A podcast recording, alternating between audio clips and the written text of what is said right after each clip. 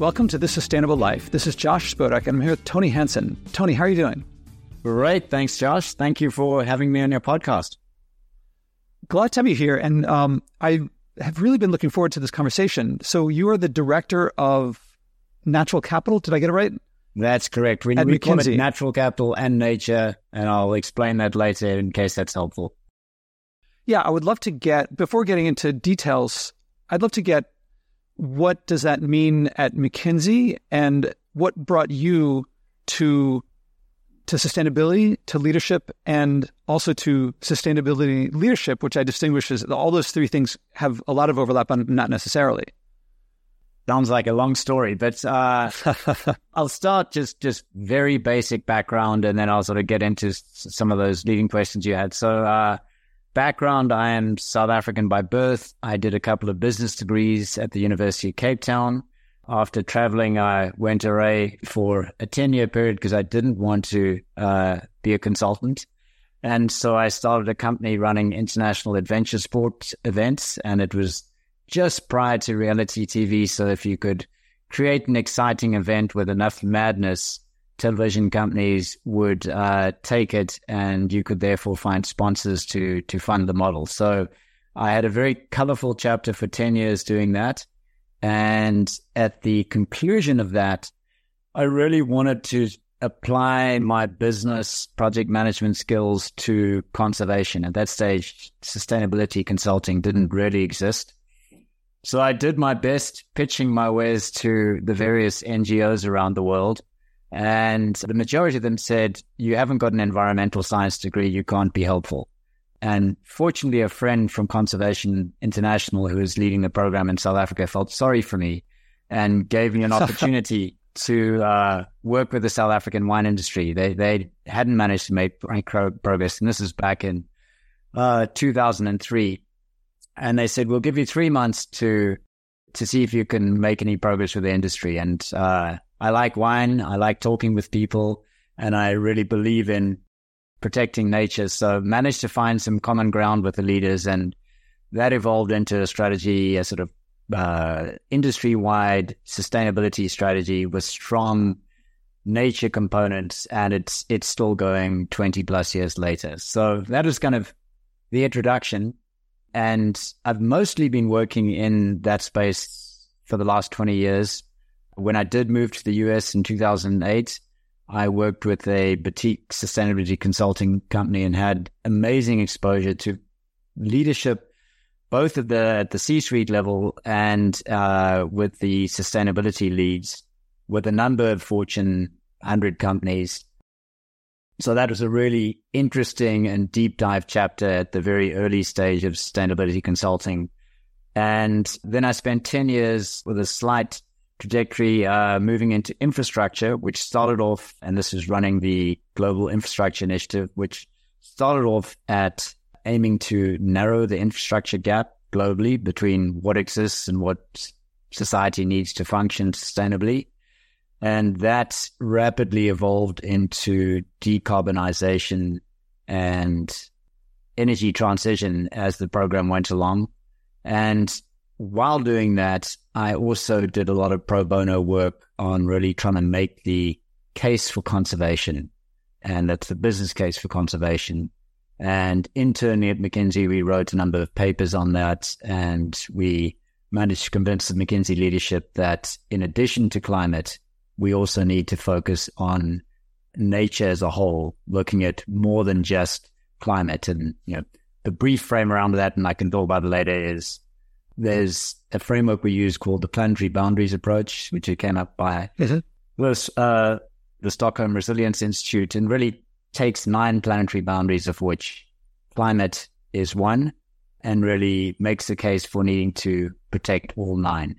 So anyway, so as of January, we started a new practice, which is called natural capital in nature. And it's really taking that planetary boundary approach to corporations and helping them figure out what their impacts and dependencies are on nature and how to mitigate those.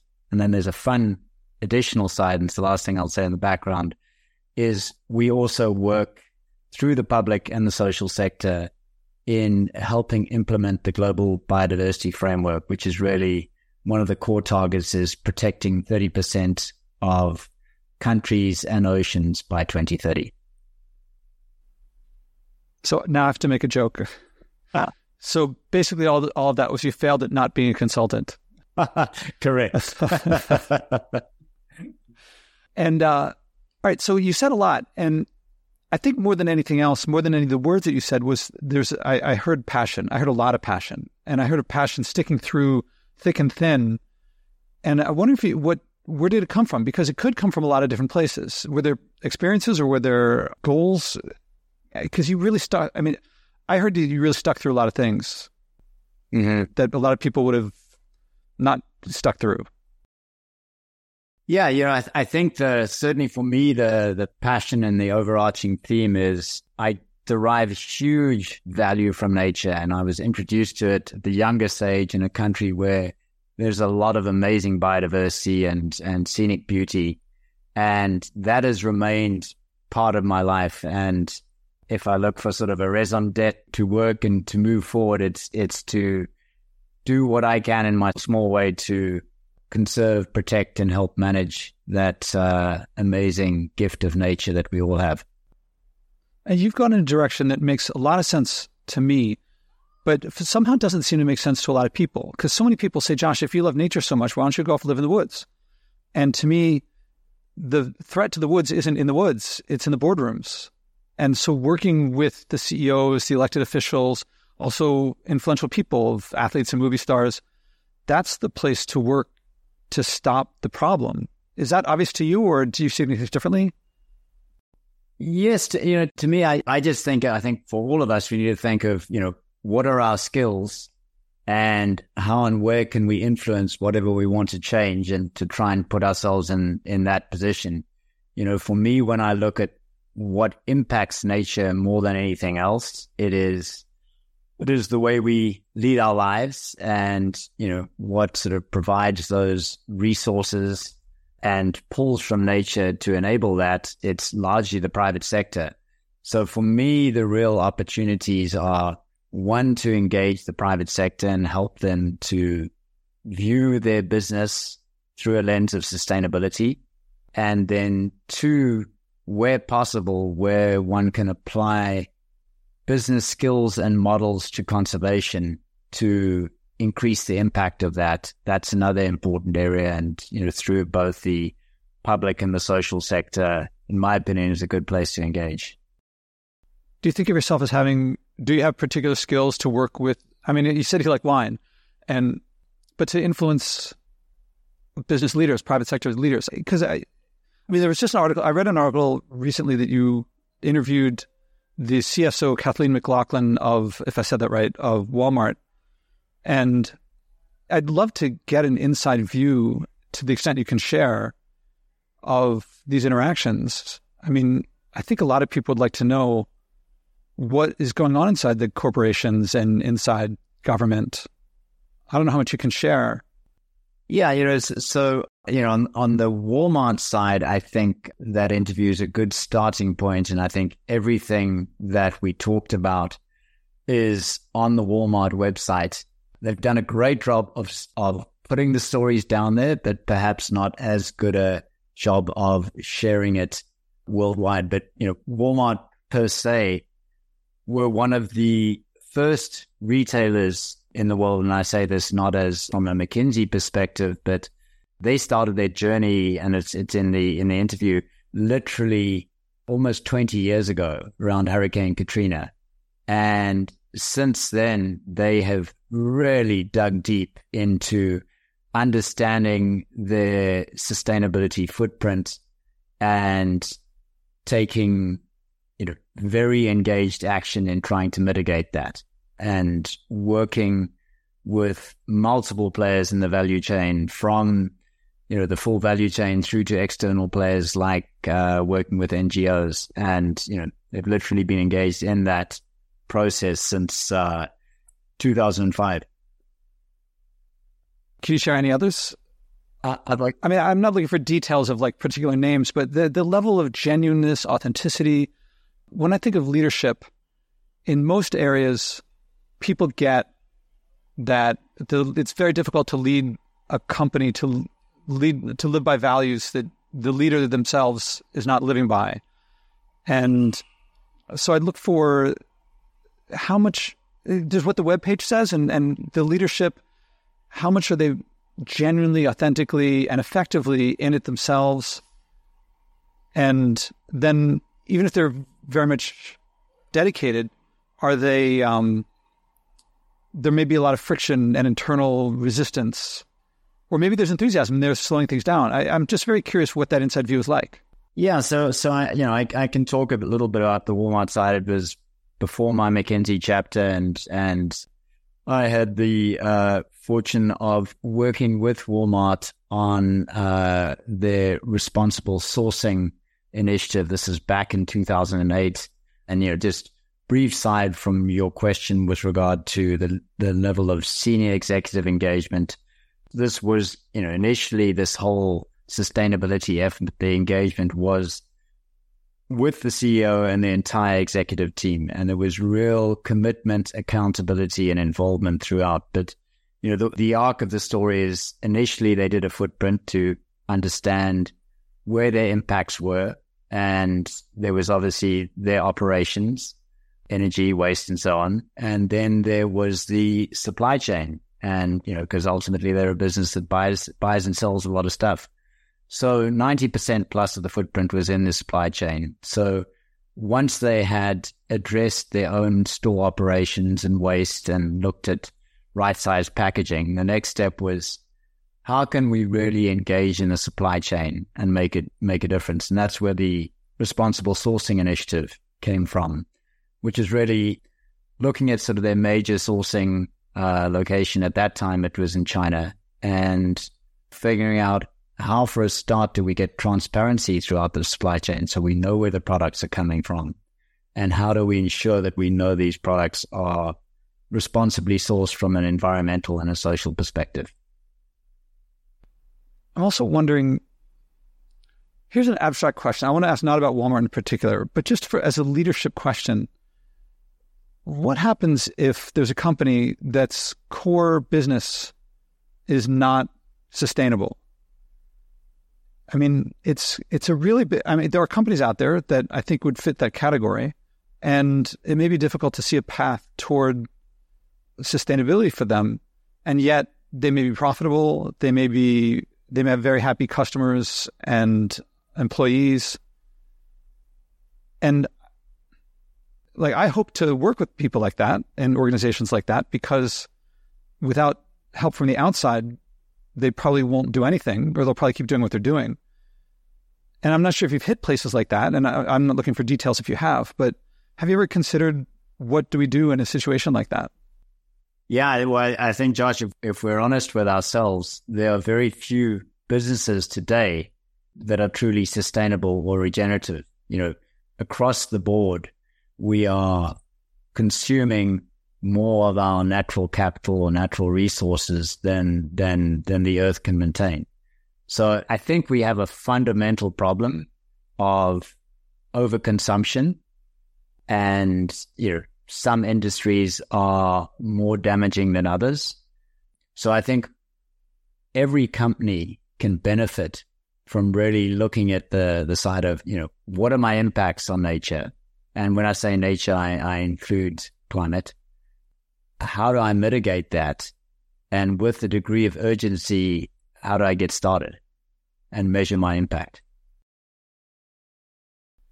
Yeah, it's, I mean, the questions are hard enough on their own. And then the answers are going to be, I think a lot of people don't want to look at those answers. And, you know, switching not just from um, CEOs and executives, but also just the person on the street. If you know, if their mom's on the opposite coast, flying distance away, it's uh, it's really difficult to think about what am I going to do if I set up a lifestyle, or if it's a company, I set up a company to that relies on a certain amount of what I thought at the time was benign, and turns out the science shows is not.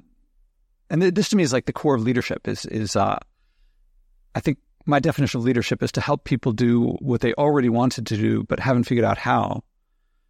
And I think most people will be content to leave that problem for later. And we've been doing that for several decades or generations now. And I feel like, I mean, I look at McKinsey as a place that really fosters effective leadership. And so this is a place where I feel like it's it's missing for a lot of people. And I think they I think a lot of people, if you ask them, they'll say, stop making me feel guilty if you talk to them about sustainability, something like that. They'll push back. But I think they really want to get past it. They want help. They want to, I think they ache to live more sustainably. But it's, and I think living sustainably isn't hard. Yeah. Living sustainably in a culture that is unsustainable is hard, but that's a people issue, not a technology or uh, that's a culture issue. I I've said a lot there. Mm-hmm. Yeah. What I like is the analogy you drew between a sustainable company and a sustainable individual life. You know, I, I think let's hope the majority of us want to lead sustainable lives and, you know, work for sustainable companies and purchase sustainable goods. The reality is, is the, our behaviors and often the market signals don't incentivize that behavior. And it's often the price and the accessibility and the allure, uh, the marketing of, of, of those products, which pushes us in a direction which is not necessarily sustainable. So I, I think there's a long discussion there as, as to how one addresses that at a personal level, at a corporate level, and then arguably at a uh, a national and a international global level. Yeah, I've been asking about your work with client, not clients, but I mean your leadership work with others. I wonder, how about McKinsey itself? It's, uh, I mean, my first thought of McKinsey is like everyone's flying all the time, but also incredible influence. And certainly, if I go to McKinsey's webpage, there's a lot on climate, and it looks like it's saying all the right things. And it may be, I think one might be, I think people may be skeptical of McKinsey, but maybe also underestimating. How big is, is your role with influencing McKinsey internally and how, what do you think of what it's doing? I think McKinsey is, is really trying to tackle the majority of the big issues. As you probably know, you know, climate has been front and center, one of those issues, working with clients to really try and decarbonize and realize the net zero targets. I think with, you know, there, there's obviously a core challenge within the model of flying to clients and wanting to be on site. I think the pandemic helped with that because it demonstrated that one could still be very effective in the role working remotely. And many of the engagements are still, you know, there's certainly a lot less flying happening now than before the pandemic, but uh, clients still do like to have McKinsey on site. With regard to sort of what inside, and you know, where we're kind of we're personally, a number of my colleagues now are really pushing, and and, and you know, just the, the fact that we have managed to start this practice on natural capital nature is a start. Uh, that there's acknowledgement is is really to help internally recognize our, our colleagues recognize that there's there's no pathway to net zero without nature, without incorporating nature. You know, ultimately, nature is the foundation for life on Earth. So when we go and work with clients, not only are we going to look at, you know, optimizing their business and ensuring that they are decarbonizing, but it's also looking at those broader impacts on nature and that they have a mitigation plan for those. So I, you know, I, it's an evolving process, but I think McKinsey is certainly listening to the signals and responding to them and taking that to their clients. How's that feel for you? Because it sounds like what I'm hearing is a few people, at least a few people, enthusiastic about it and putting effort in. I'm hearing, I'm not hearing great pushback that probably would have been there, I don't know, five years ago, 10 years ago. And, but still slower moving than you'd like, I would guess. How does it, what's it like? And, and also, you said you didn't want to be a consultant and now you're a consultant at McKinsey. Is it, uh, is it giving you the opportunity to, that you're looking for? Is it like, because I can imagine now you've got a great lever arm Yeah, it's you know it's it's definitely a powerful lever to get in front of the right people. I'm talking externally, you know, leaders across the private, social, and public sectors, and have meaningful discussions. And you know, I think what McKinsey does well is we bring the data and the analytics behind and make the business case for change. Is it moving fast enough? Absolutely not. You know, if you if you just look at where we are on nature with anything like 20% decline in forested areas recently, you know, a third of our topsoil degraded, 85% of uh, wetlands lost, you know, 50% of coral reef systems lost, you know, it's increasing plastic pollution. It's, it's definitely too little too fast across the board. But on the positive side, there is acknowledgement now that, you know, over the last two years, nature has gone from not being on the agenda of the, of the sort of private sector and being UN gatherings to being front and center on the agenda. Recently at Climate Week, it's uh, dubbed by many as Climate and Nature Week. So it's it's certainly getting there. The passing of the Global Biodiversity Framework in December last year is a big victory. There's a lot of work happening through the UN and through businesses to put up structures that can help companies report on the impacts on nature. So I think there's movement, but it, it's certainly too little and too slow at this stage if we want to turn things around. Yeah. You're saying things that I say too a lot of, uh, I mean, one thing about changing systems I find is that if you try to push faster than it can go, you'll generally slow things down despite your best efforts. And so you have to gauge whom can I move in what way and how fast in order not to go not to push, but also not to not push. Are, are these some of the challenges you face at, within the firm? Yeah, absolutely. I, you know, I, I think our, our band of natural capital and nature leaders are, you know, really going through a process of, of educating or helping educate and enroll McKinsey across all the sectors that we work to understand how this works and how to bring it to clients. You know, like if I look back to the early years of sustainability, when viewing a business through sustainability, through a sustainability lens, in addition to having a more sustainable business, there are a whole lot of direct business advantages. You know, you take right side, right size packaging 20 years ago. Everything in the, in retail was in big boxes, much bigger boxes than they needed to be by designing right side packaging, there was, you know, one less expense for the companies because less cardboard paper. But then what the big surprise was for many of the retailers was they were saving huge amounts in shipping because this, these products were coming in huge boxes, mostly air being shipped from around the world, then going into their distribution centers, then going into their stores. And it was just a, a massive waste of space and freight. And by looking at it that way, there was a business case to do it. And, you know, same thing with way people manage their trucking fleets and, you know, putting doors and refrigerators and lights that use less energy. So, so I, you know, on the nature side, as we develop this further, I think there will be good business cases. And, you know, for me, one of the most intuitive business cases is surety of supply. You know, there are certain areas with certain commodities that if we know what we know about climate and deteriorating nature, it'll not be viable to grow those crops in those areas in the way we currently do it. But if we do take on regenerative farming practices, there's a strong probability that once we convert those farms to regenerative practices, we can guarantee our, our supply of those products despite those deteriorating conditions across the world.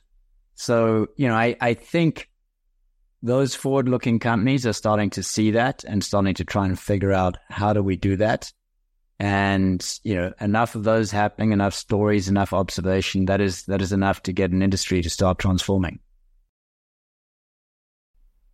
Now I'm pausing here because I'm not sure to pick the, I'm going to mention this. So when I hear about making a supply line, a supply chain more efficient, one of the things I think of is that if you make a polluting system more efficient, you may lower pollution in one area, but if you, in this case, simply reinvest the profits into shipping more things, then if you make a polluting system more efficient, you pollute more efficiently. Yeah, I, I was referring not to a polluting system. So I was, you know, let's let's take the example of let's take growing corn or soy. You know, largely a you know, it in with the traditional method of farming, it is reducing the soil health. And there is a point where, and already there's, there's a coming where the crop yields are decreasing.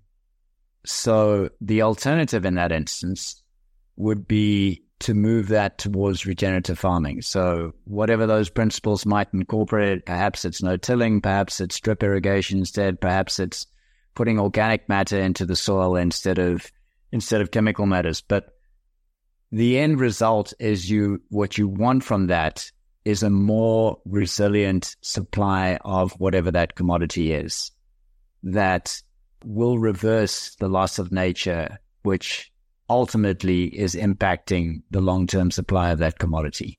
Does that make sense? Yeah, I agree with regenerative farming, assuming that it's replacing something more intensive and unsustainable. I was thinking of the more efficient packaging. That, yeah, of course, it makes sense to, if you're shipping a lot of air around and using extra packaging that's unnecessary, to reduce it to less feels like a win. And I think it is a win. Mm-hmm. But if the company also doesn't, and it might not be the company, but maybe the culture has to change to, like, if you end up saving money and then things become cheaper and then people buy more things and the company reinvests the profits into shipping more things, then we've accelerated a cultural whatever whatever the culture was achieving before, it's going to achieve more. I mean, you will get more stuff. I mean, people will be if the things that they were buying, say it was awesome stuff like uh, you know things that cure diseases, mm-hmm. then we'll get more disease cures, but we'll also get more of everything else. So it's a big challenge that I think a lot of people don't recognize but the answer is not reverting to the Stone Age, as a lot of people jump to conclusion. But I, you know, I agree with you. Efficiency, improving efficiency alone isn't going to solve the problem.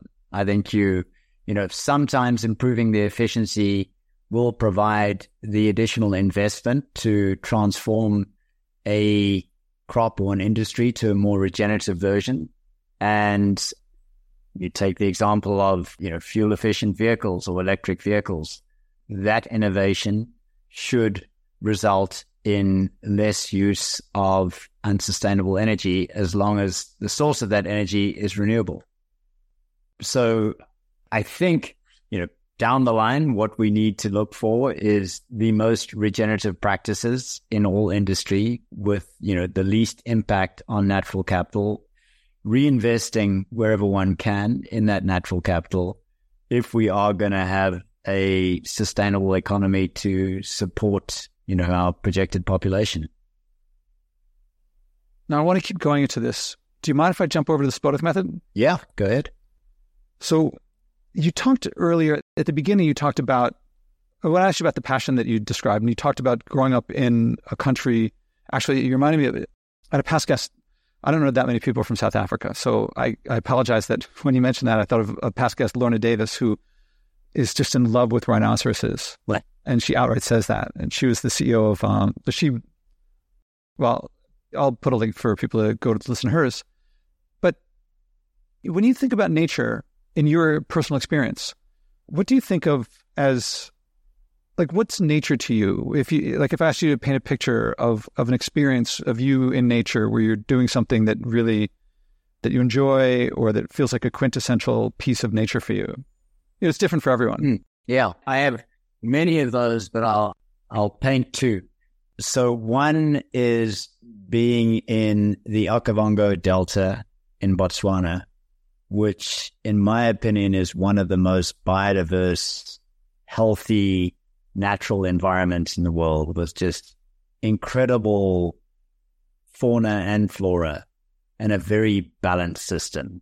So it's, it's, and it's being in that place and being still and watching nature evolve around you. So everything from the the water which floods in from a river in the north over a period of time through to the the, the, the large herds of antelope moving through, through to the lions and other cats following them, to the elephants walking through the rivers. It's it's just a it's this amazing balance of nature, largely unimpacted by humanity. And then you know, a more tangible, simple one would be you know, right today, walking walking through the forest with the four colors uh, in Oregon where I live. It's, it's you know, it's absolutely dramatic to just see this color and expression of nature and to really treasure it as it is right now.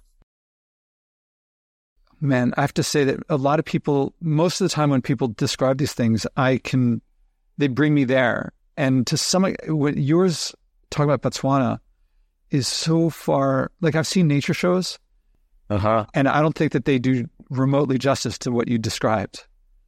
Yeah. I, I mean, is it, it must be beyond anything that can be on a screen. It really is. And, you know, for me, just we have two daughters and we were able to take them on a, on a trip to Botswana over the summer and, and to watch the shift in them as human beings. Yeah. Just a very emotional experience. You know, they just got it. You know, everything from when we were sitting around reading books and around our, in our campsite and a huge bull elephant came into the middle of the campsite because it wanted to get some water. And the disruption it caused and the wonder as this elephant came in and sort of uh, moved us to the side as it sipped its water and then moved on.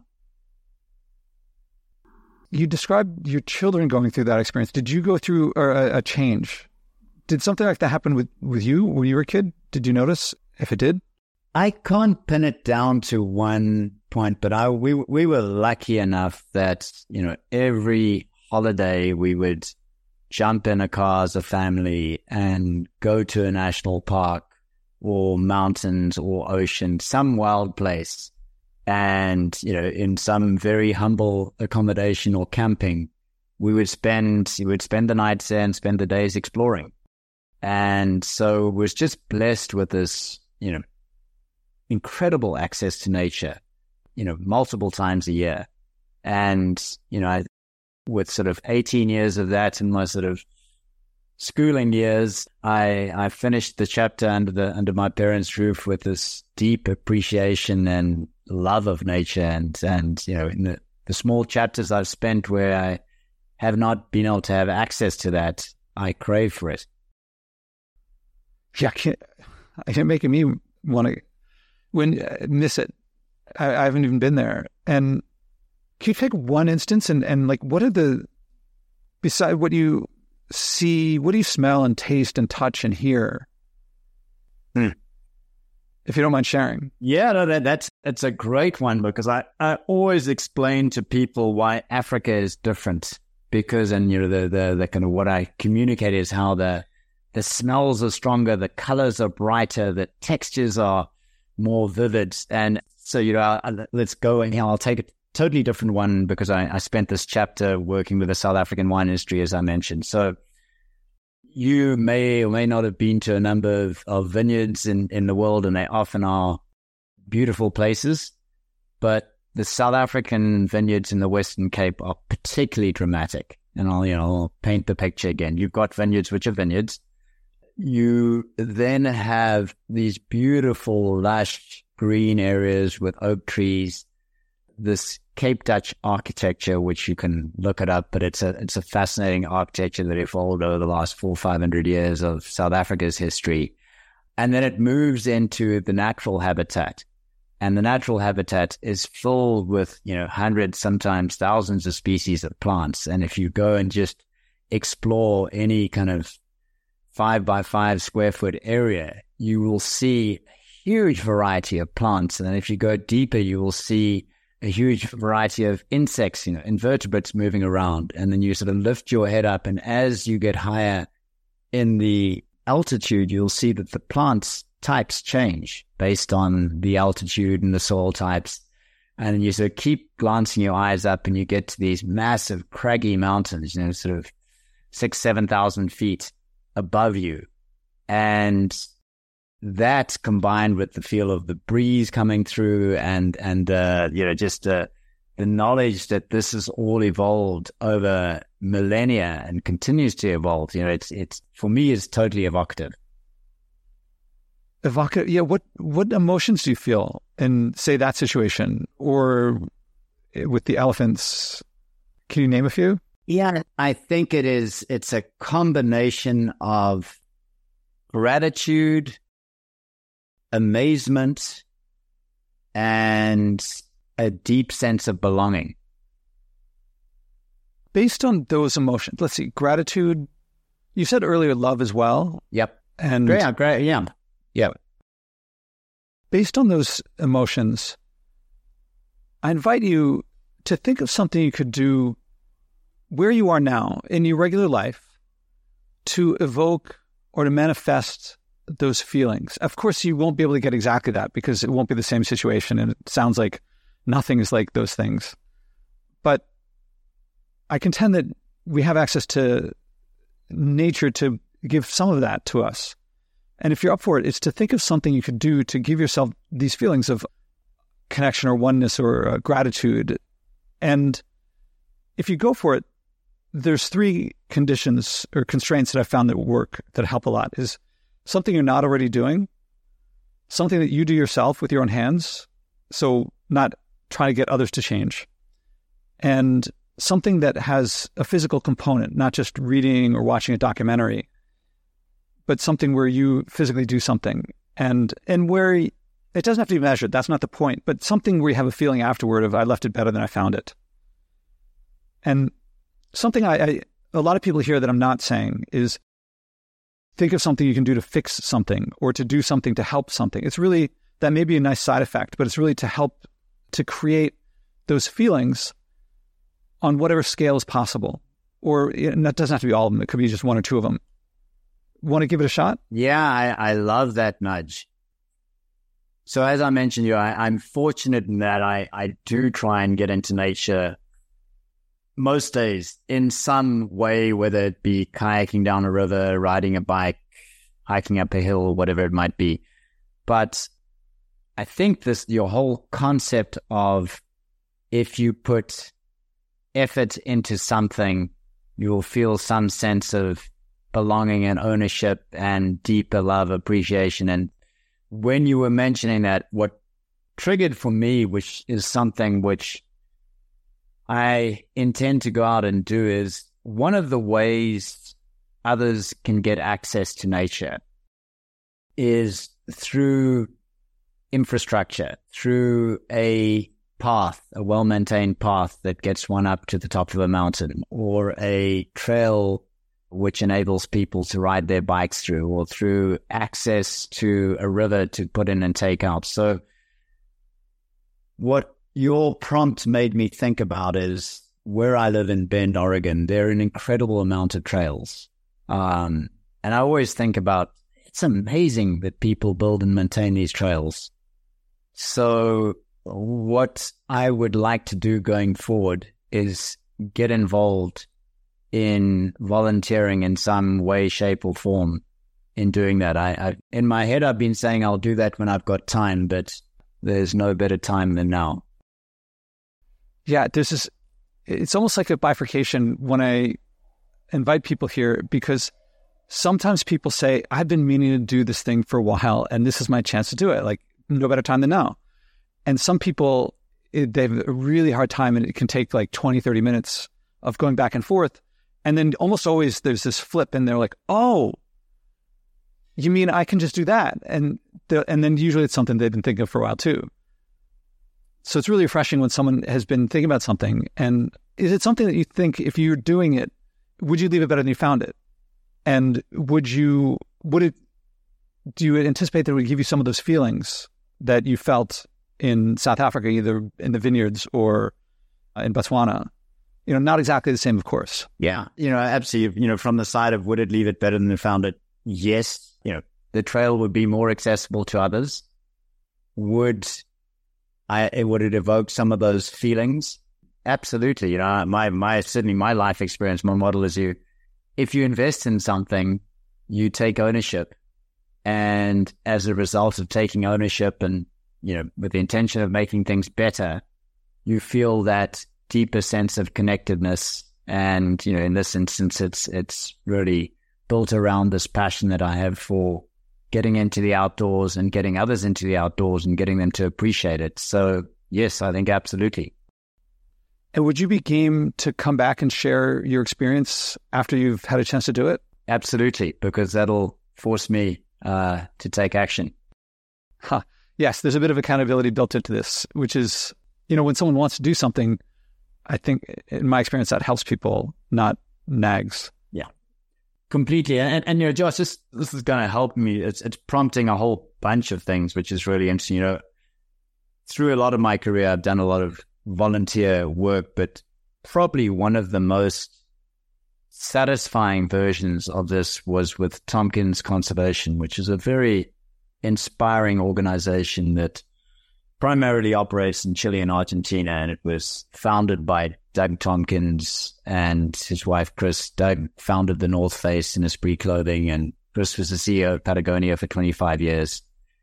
And in the 90s, they got fed up with working in the corporate sector and thought they would put their time and money into saving nature in Chile and Argentina. And their model was buy huge tracts of land, restore it, and protect it. And over 30 years, they've protected, created about 20 million acres of national park with an amazing team and incredible supporters.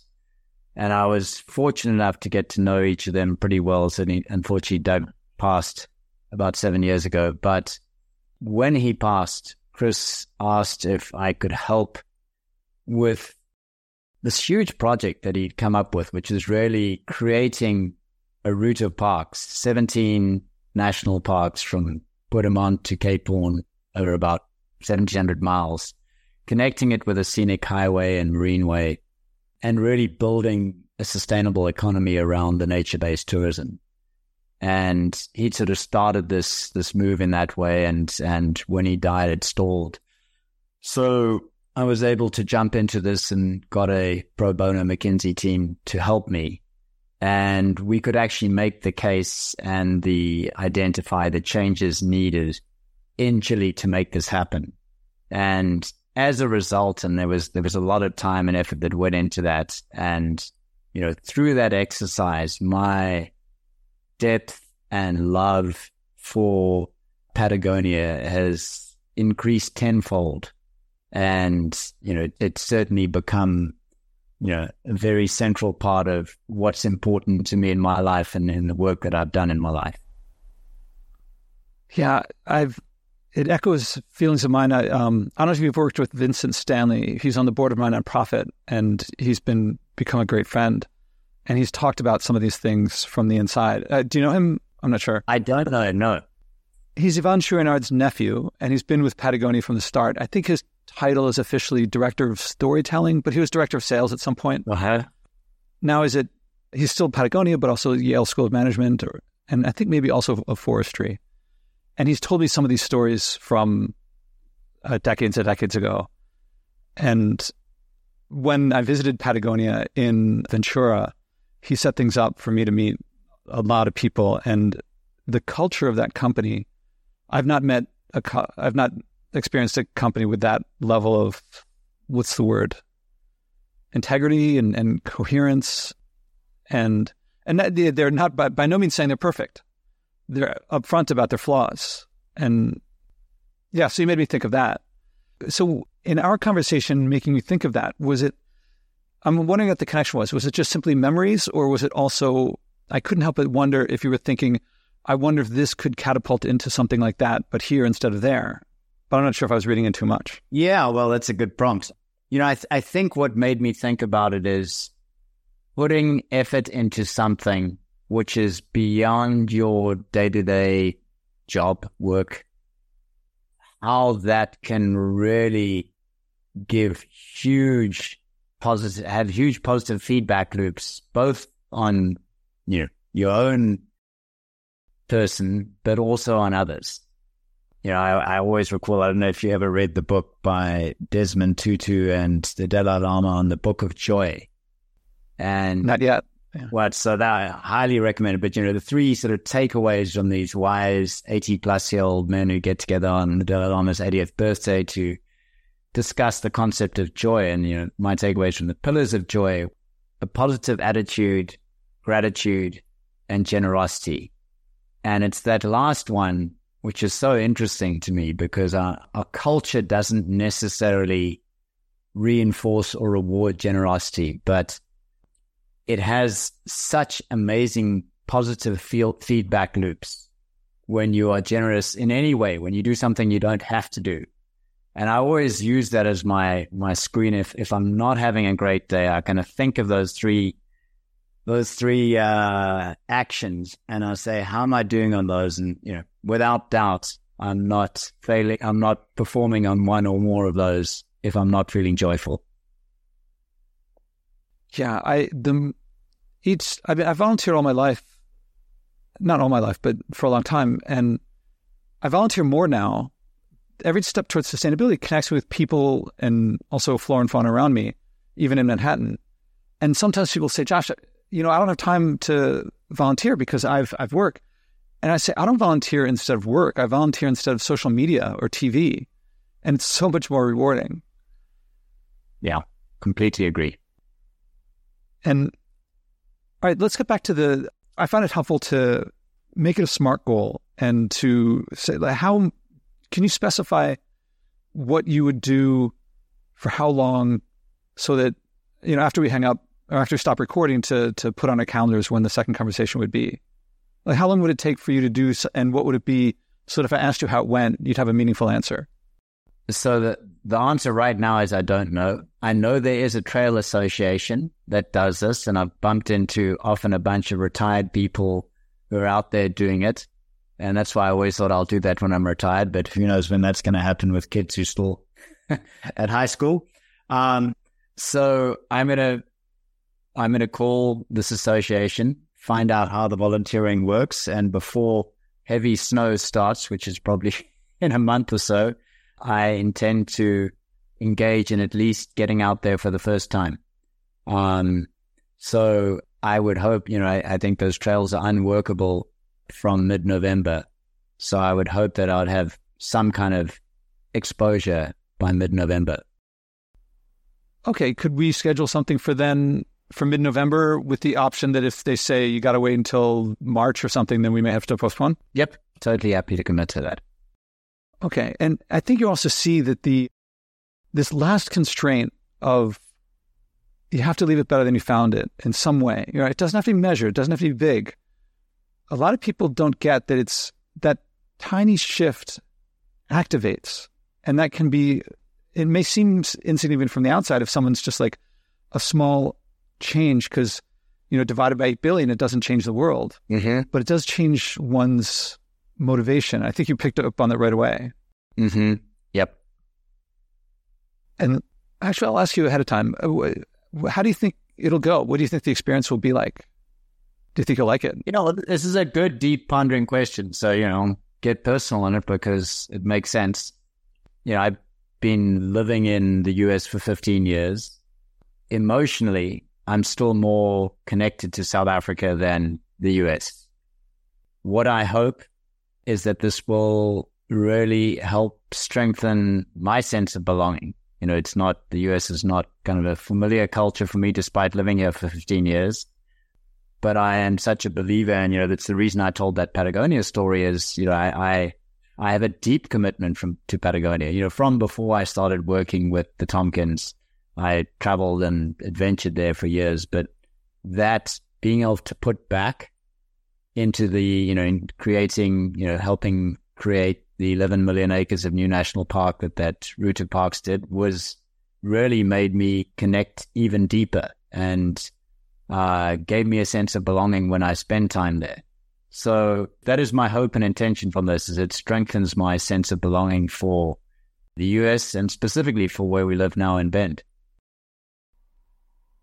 Yeah, the way that you're talking now is and the way that you feel. How do you feel about this interaction? About my walking you through this? I mean, I didn't come up with the the commitment, but you came up with it. I walked you through it. Are, are you doing it for me? I would say I'm not doing it for you. I think you you opened some doors. The idea was there, you know, but I'd I'd come up with excuses for why I couldn't engage now. And you know, if one's honest, I'll be a whole lot more effective right now while I'm some while I'm significantly younger and fitter in helping with trail building than I might be in 15 years time. So I think it makes a huge amount of sense to do right now. So you know, I thank you for that because I don't know if I would have acted on it. And now that I've committed to it, I will. I'm really looking forward to our next conversation. I, we're coming up on the end of the hour, so I would love to keep talking. But is there anything I didn't think to ask that's worth bringing up before wrapping? Uh, although we can pick up with more next time too. I think we've covered the main things. I, I, I, like the trajectory sort of from where it started to how it got personal and to taking action. And, you know, I think you know, just reflecting always through my work. I try to make my career where I'm trying to make companies, industries where I work better off than they were before. But that is often at a bigger global scale. So I think bringing it down to local action which you can see and touch and be involved on a day to day basis and see the difference.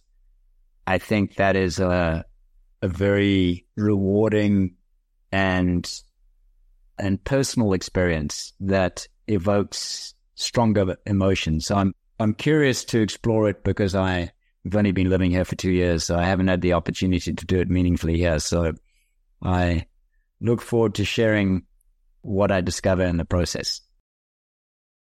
I'm going to indulge in, in commenting on that, if you don't mind, that uh, you distinguish between global and local. And I think you were implying that the local can make it much more personal and tangible. And you also talked about personal.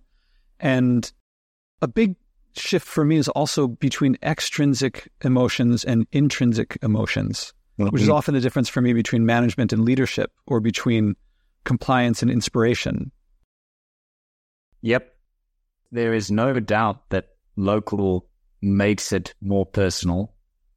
And you know, if I think through through my career, you know, work like the work I did in the South African wine industry, that was local, and I was coming into contact with it every day, and it it it was that much more tangible. You could see the change happen.